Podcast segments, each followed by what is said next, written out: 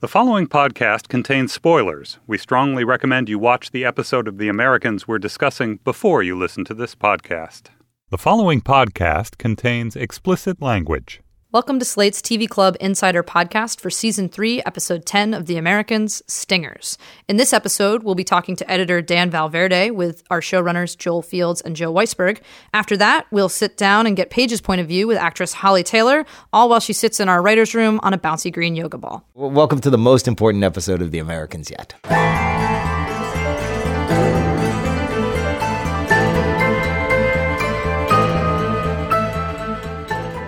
I want to talk about how I met Dan Valverde. And, and Oh, is that a romantic meet cute? Well, no, but he said one of the most interesting things an editor's ever said to me during a job interview. I remember that. What what was it? He he said we were talking about uh, his approach, and he, he was telling me how he how he approaches editing, how he likes to work with showrunners, and I was talking about my process. And the thing that really stuck with me is you said sometimes I like to if I'm struggling with a scene, sometimes I like to turn the sound off and go out of the room and watch from outside in the hallway through the open door just to see how it looks from there. And I thought, I want to work with this guy. but Dan has a very artistic approach to what for some people is a craft. We're blessed with an incredible team of artist editors, and they're all different, and the process is different with each of them and it's a lot of fun. It's a great boy. Process. I feel like it's ninety nine percent craft. I think the one percent inspiration I'm always really grateful for, but you know, it's a lot of work. I mean, I have a pretty painstaking approach. But um, isn't but isn't all art when you're the artist ninety nine percent craft? Probably because you're just you're the one who's in there slogging through the work. Oh God, yeah. But but we're the but we're the ones who get to come in and say, well, our intention was this scene with this scene it was was this, or when we wrote it, it was that, and we know that the footage doesn't quite give us that, but but can you find it? And then we get to leave for two days. true, true. Well, I guess a good example of that, if as long as we're talking about three ten, would be the big scene. The big oh, Paige that scene. scene, yes, yes, which was uh, a surprising amount of footage. I mean, I've worked on some big scenes before. I I think previously the record for me was about five hours of, of dailies on a scene, but that was on a scene with 12 characters. This is a scene with three characters, and I had five hours of dailies on the scene. So when we're talking about that, that's five hours of raw footage just of that scene at different Yes. angles, different pieces. I actually, it's funny you say that because I, of course, wanted to watch the dailies for that scene as soon as it shot, just because it was like, oh, it's that scene. I um, hope you drank a lot of coffee. So much. Well, so that's the thing. I opened up the files and I saw how many there were, and I thought that someone had mislabeled them because I just thought there was no way there could be, you know, when there's one shot, the master usually it's the scene number and then a letter. So usually for most scenes, we have A, B, C, D, E. You know, if it's a little longer, F, G, H. This went to like M, N. I mean, we were like easily into the middle of the alphabet, and there were four and five takes for each of them. I generally tell the assistants not to tell me when there's a lot of footage because I don't want to be freaked out before I actually sit down and start working. But one of the assistants just couldn't contain herself, so well, basically, I managed to get through it. I mean, there's, there, I, I, I used an approach which is pretty painstaking, which is I cut the scene with every line reading, which means it's like, okay, I know I'm going to be on Philip for the beginning, so I'll look at every line reading for Philip's first line, and I'll just string them all one after the other, and then I know I'm going to be on Elizabeth, so I'll string those together, and that actually, first of all, forces me to watch everything. There's just no way to not watch the material when you're doing that. And secondly, it gives you a great way to compare. And in this scene, it really came in handy. I mean, it took me a long time to get through it, but then the actual cutting of the scene went a lot faster because I'd already kind of digested everything. I knew what I had.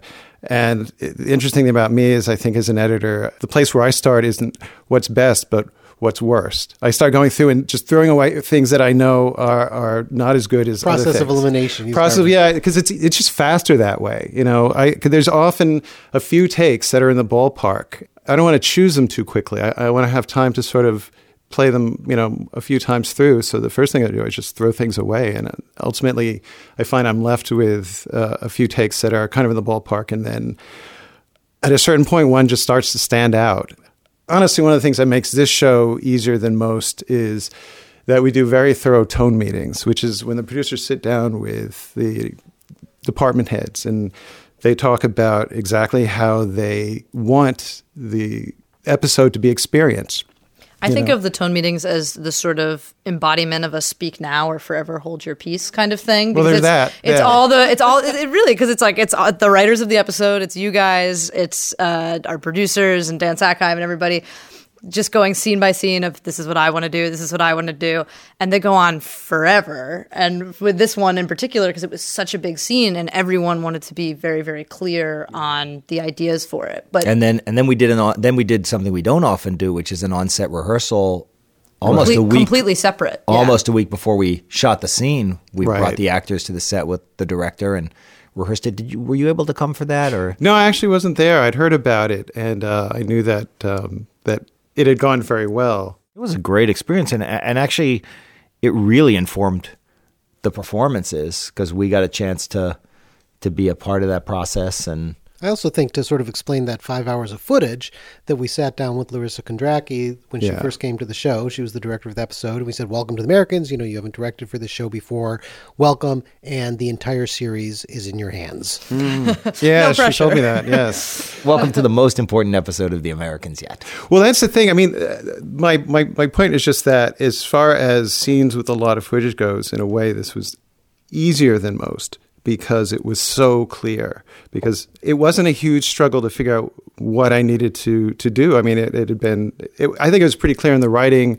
It was pretty clear in the way that it was directed. This was an, one of the easier episodes for me. I mean, I it, you know, despite that one scene, Larissa has a great eye. She has a great way of capturing I think, a whole chunk of a scene in one really interesting shot that holds so that you don't end up having a lot of footage to sort through. You know, um, I think probably the scene I'm most proud of in, terms of my contribution is the final scene, simply because that was one I don't know how much she had a vision for. I know, for example, that when you guys called her to congratulate her on the episode, she said, "Oh, well, you know, the slow motion was something that that Richard, our DP, suggested," and I saw it in dailies, and I thought, "Wow."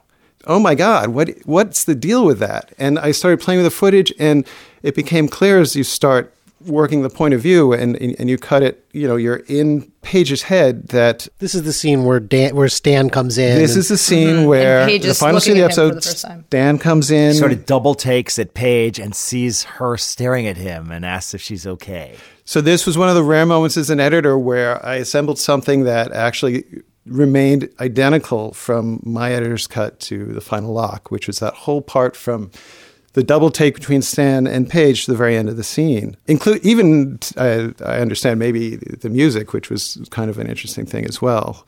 Usually we don't get that, that involved in music. We do it for temp, but I managed to do something that was kind of interesting, which I might actually stick, which which was to take a music cue and then take another music cue and put that on top, and then Didn't you take a- run one music cue backwards and lay then a third music cue that ran backwards to just because nothing it just seemed like it, it wasn't enough i mean it, it, we just i couldn't find a cue that went as far as i wanted it to in terms of the kind of the emotion and the weirdness of the scene Paige, you okay? Yeah. She uh, she takes everything a little differently since being baptized. A lot more observant. Isn't that right, honey?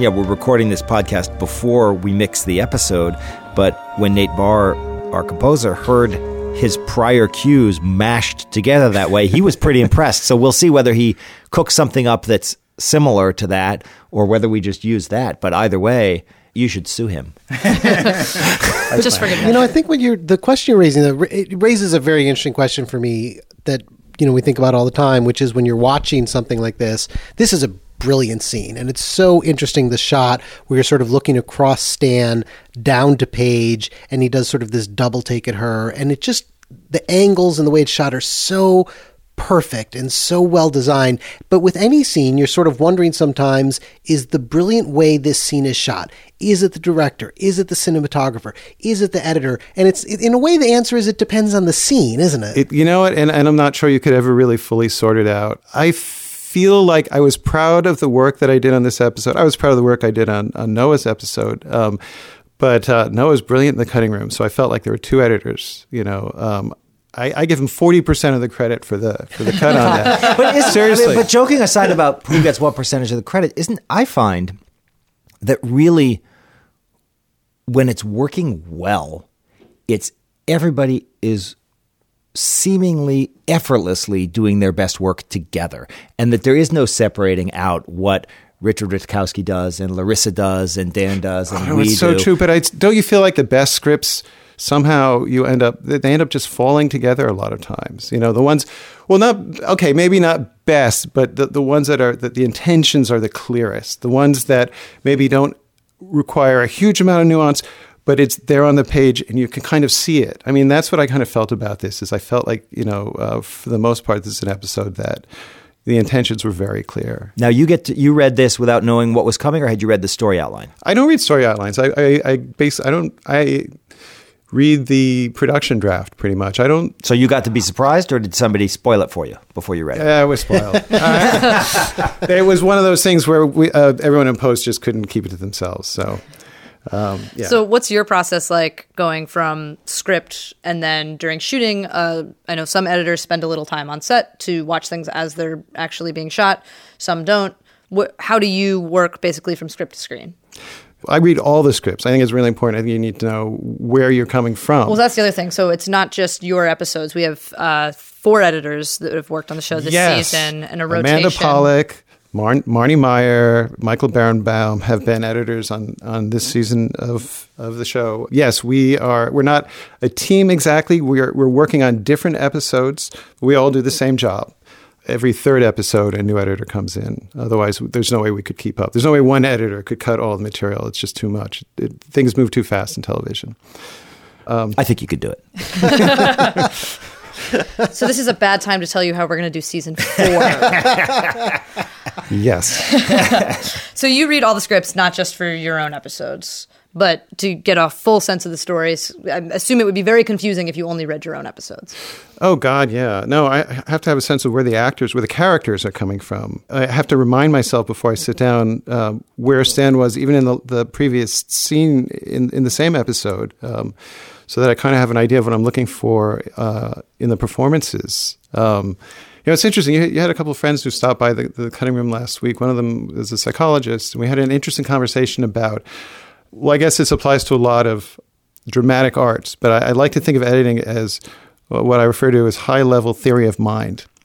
Um, theory of mind is something that, like parents of kids on the autistic spectrum are very familiar with. It's the idea that as a kid develops, there's a point at which they are suddenly aware th- that other people's point of view is different from their own. Like all of a sudden, they start to understand that their parents see the world differently than they do. So as a father of a, a kid who had some developmental delays, unlike the Jennings, when my son started lying, it was a cause for celebration. Um, That's interesting. Yeah, yeah. And so I, a lot of what I'm doing is not only am I looking at the actors and I'm thinking in terms of I have to get inside their head and I have to think about what, how what they're doing affects me. I also have to think about how it affects the audience. And sometimes the performance that's maybe the most deeply felt isn't necessarily the best performance for telling the story because on the other hand it's like you don't want the actor to express too much of the emotion because then the audience experiences it less. There's a whole 50-50 thing that happens there.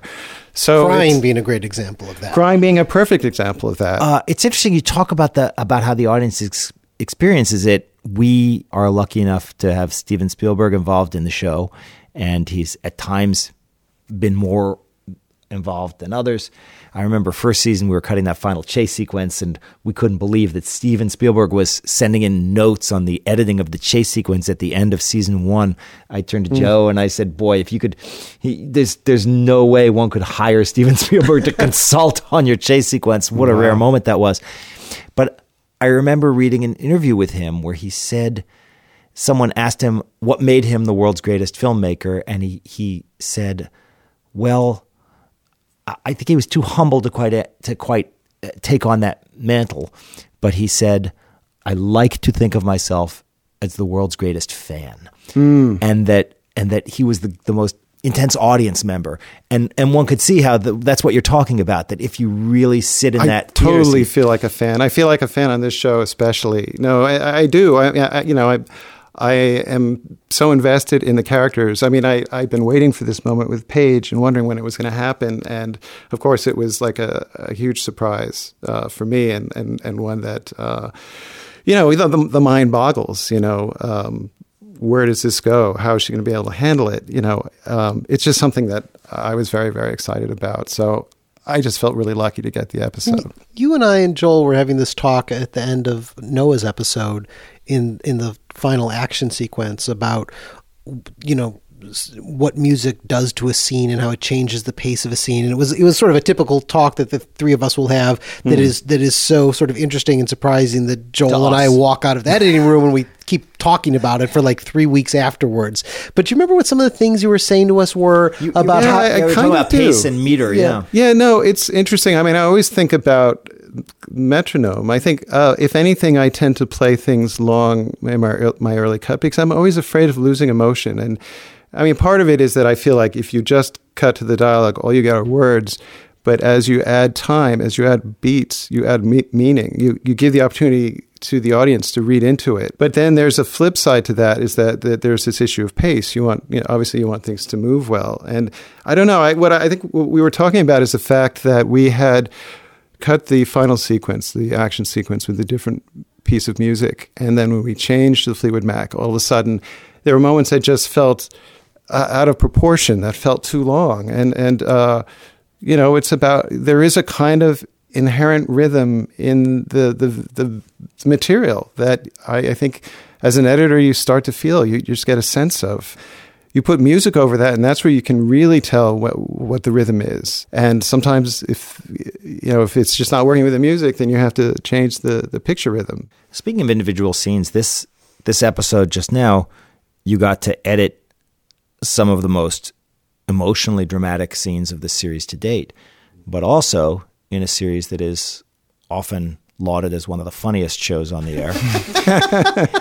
you got to edit one of our funniest scenes, Henry doing Eddie Murphy from Saturday Night Live, Mr. Robinson's Neighborhood. Oh, I begged for that bit. Oh man, Beg. You- Molly, we had It's Molly. funny. I have to say, Molly I'm- pulled a bunch of possible. I'm proud of a lot of things. You did a lot of work. You did a lot of research That was that beautiful. By leaps and bounds, convincing you guys to let Keidrich do that bit is the thing I Oh, am most proud of. How many, how Boy, many oh, boy. choices did we pick from? Uh, did you pull about five or six I was going to say eight or ten, Yeah, and then we knew- narrowed it we knew we down wanted to like to do three or something, four. Yeah, we knew Yeah. we wanted him to do something. And But that, that But that's worked. one of my That worked So many times. so much The better. Brilliance thought of it would was work, and worked context. even better. I mean, Brilliance because was it- context. but the execution Oh, was great too. It was, it Yeah. was, but you could probably put that scene in a different place and have it fall flat. It Yeah. coming off of that the the highly emotional stuff with the parents, it was just you you just were dying for for that Ah. kind of Oh, uh, catharsis. Yeah, it was it was just great, and and I was just happy that there's that one moment with uh, uh, Henry and Elizabeth where they they. Uh, look at each When other. God, he looks room. at her. She walks in the room me, and he just looks scene. at her like whatever. it's also like the it's also it's catharsis and then catharsis denied. Like as soon as you get the catharsis, it's ripped away too. Yes. That's what's you know. That's how we do. oh, but it's so great because I mean, honestly, I mean, if you hadn't had that scene there, I mean, it just would have been such a heavy act. I mean, that could have made it made the act almost too much in a way. I mean, it was great. It just it just buoyed it at just the right moment. Dan Valverde, thank you so so much for joining us today. This was awesome. Thank oh, you. awesome Thanks, for Dan. me. Thanks. So you're what? I don't even understand what you do for a health project. Okay, so I have to go on this like super tracker website and I have to record everything I eat. So I eat like like a man going through a midlife crisis. so like of course I didn't write everything I ate. Because I was be like humiliating, Yeah, right? I was like, "Oh, I had four chopped strawberries and a bowl of cereal this morning with a pack of almonds as my snack." They don't have to know. it's really rough. Like I just had lunch and I kind of feel like this um, yoga ball that I'm sitting on right now. Who cares about health? like my soul is You're happy. totally taking away the right thing from health class, so it's perfect. Um, I guess we're going to be forced to talk about the show now. But no. um, so usually you get the scripts without any like advance warning of the story. So the first time you read it is like the first time, you know what's happening. Mm-hmm. But did someone spoil it for you before you got the script? No, no one. So it was a complete surprise? I yeah, I was so surprised. I mean, I was sitting in my room and my mom was reading the script in the living room and I was reading the script in my room and she came into my room after she finished it and we both just like stared at each other in silence and we like couldn't figure out what just happened because I wasn't expecting Paige to do that.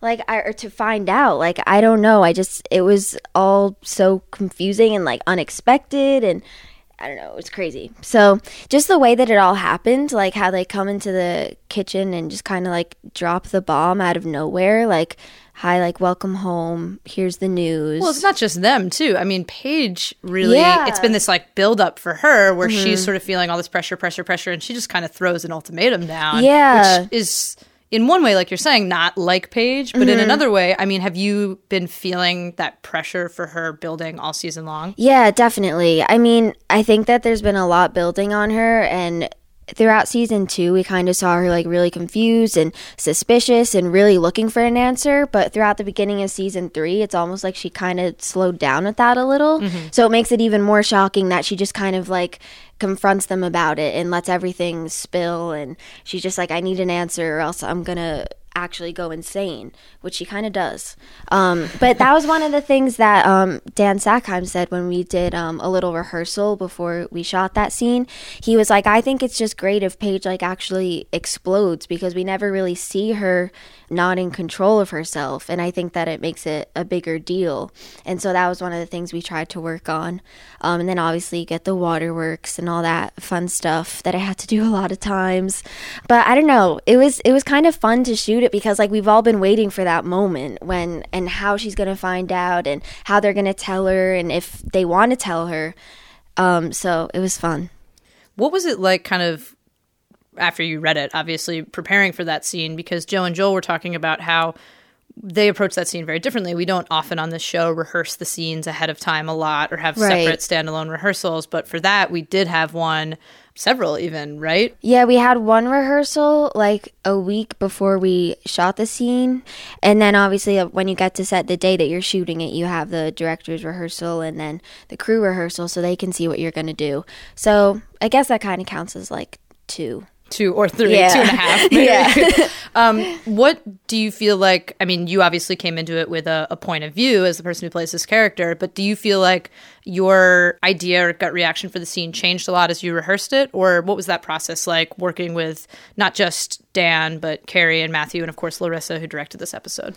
Right. Um, working with everyone, it was really interesting to hear everyone's input. I mean, because there's so much you could do with it. Like Paige could be mad, she could be interested, she could be just completely distraught, like, or she could be all of those at once. And so that's kind of what happens is you see Paige kind of go through phases as the episodes continue, and just like emotional journey, I guess you could say, to make things really cheesy.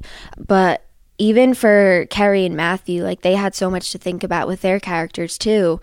And um, it was interesting hearing both of them think about it so much. And Keri was saying how like it's really interesting because Elizabeth has been the one that's pushing for this the whole season. Like she wants Paige to know. She's trying to find a way to tell her, and then she almost kind of like stutters and doesn't know what to say when she has to actually tell her. Right. And Philip's actually the one who has like the first opening line of the scene because she finally gets what she wants and doesn't know what to Yeah, say. And it- she doesn't know what to do with it or where it's going to go. So um, we all thought that was really interesting to play with. And Larissa was really helpful with everyone. And we tried to do it like a few different ways and just so that we'd have options and see what works best. Because, I mean, anyone in that situation would react differently. So we were just trying to find whatever would be more real and felt the most natural for everyone's storylines put together.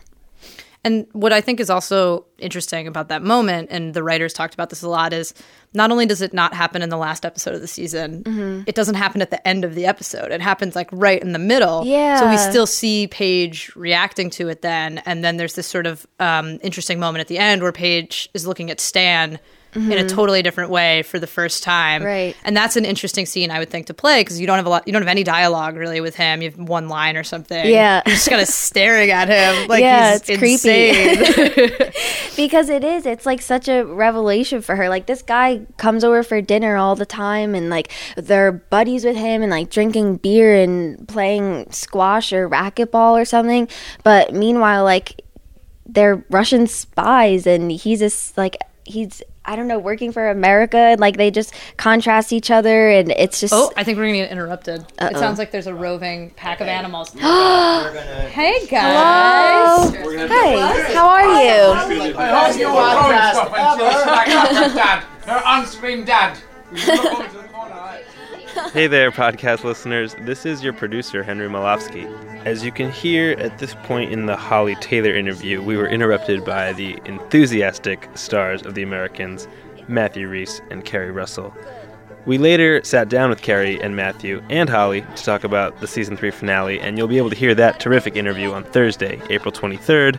But today's solo interview with Holly never got going again. I'm so sorry about that. And for those of you who haven't heard the good news, I want to congratulate the Americans on being renewed for a fourth season. I cannot wait for that. And uh, that's it for this week. We'll be back next week free of interruptions. Thank you to all of our guests this week Dan, Holly, Joe, and Joel for talking to us about episode 310. Join us next week when we talk to the writers of next week's episode, One Day in the Life of Anton Baklanov. I'm Molly Nussbaum. Thanks again for joining us.